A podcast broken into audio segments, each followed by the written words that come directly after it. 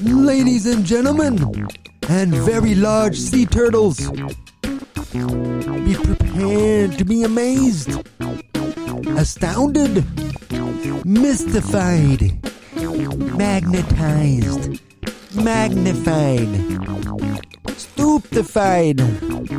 But we won't stoop too low. We're not playing limbo.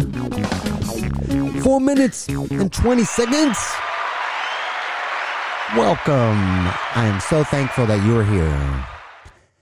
Now, I recently ran into somebody who I had a good convo with, but I feel kind of bad for them. I mean, this guy has a lazy eye and a wandering eye. He couldn't get anything done. Not to mention his bum knee. ah, shut up. So today I would like to start off by talking about the statement, This isn't my first rodeo. What does that even mean? How many rodeos have you been to? Why are you telling me about them? What are you uh, selling popcorn there? Some Cracker Jacks? Selling the Rodeo Clown yearly calendar? Or are you a rodeo clown? Hiding in a little barrel. That doesn't sound fun. How did you get yourself into this situation? Do you owe someone some money? Got stuck in a barrel? That sounds horrible. I would suggest that you plan your finances better.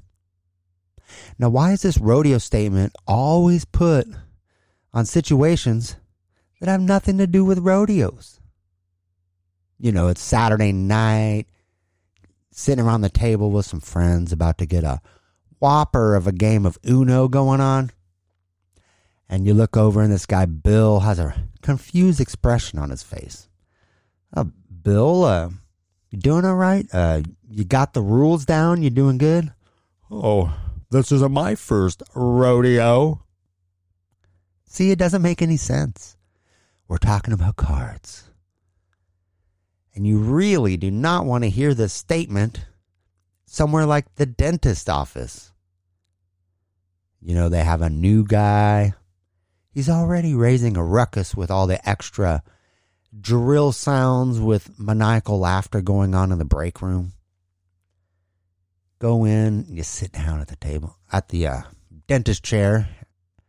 This guy's like, oh, root canal, huh? huh? Not to worry. This isn't my first rodeo. That does not instill confidence in the efficiency of this procedure. Am I right?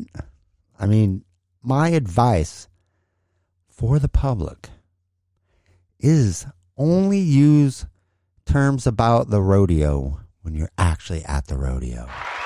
Right? Let's all agree on that at least. And so I have found out that cats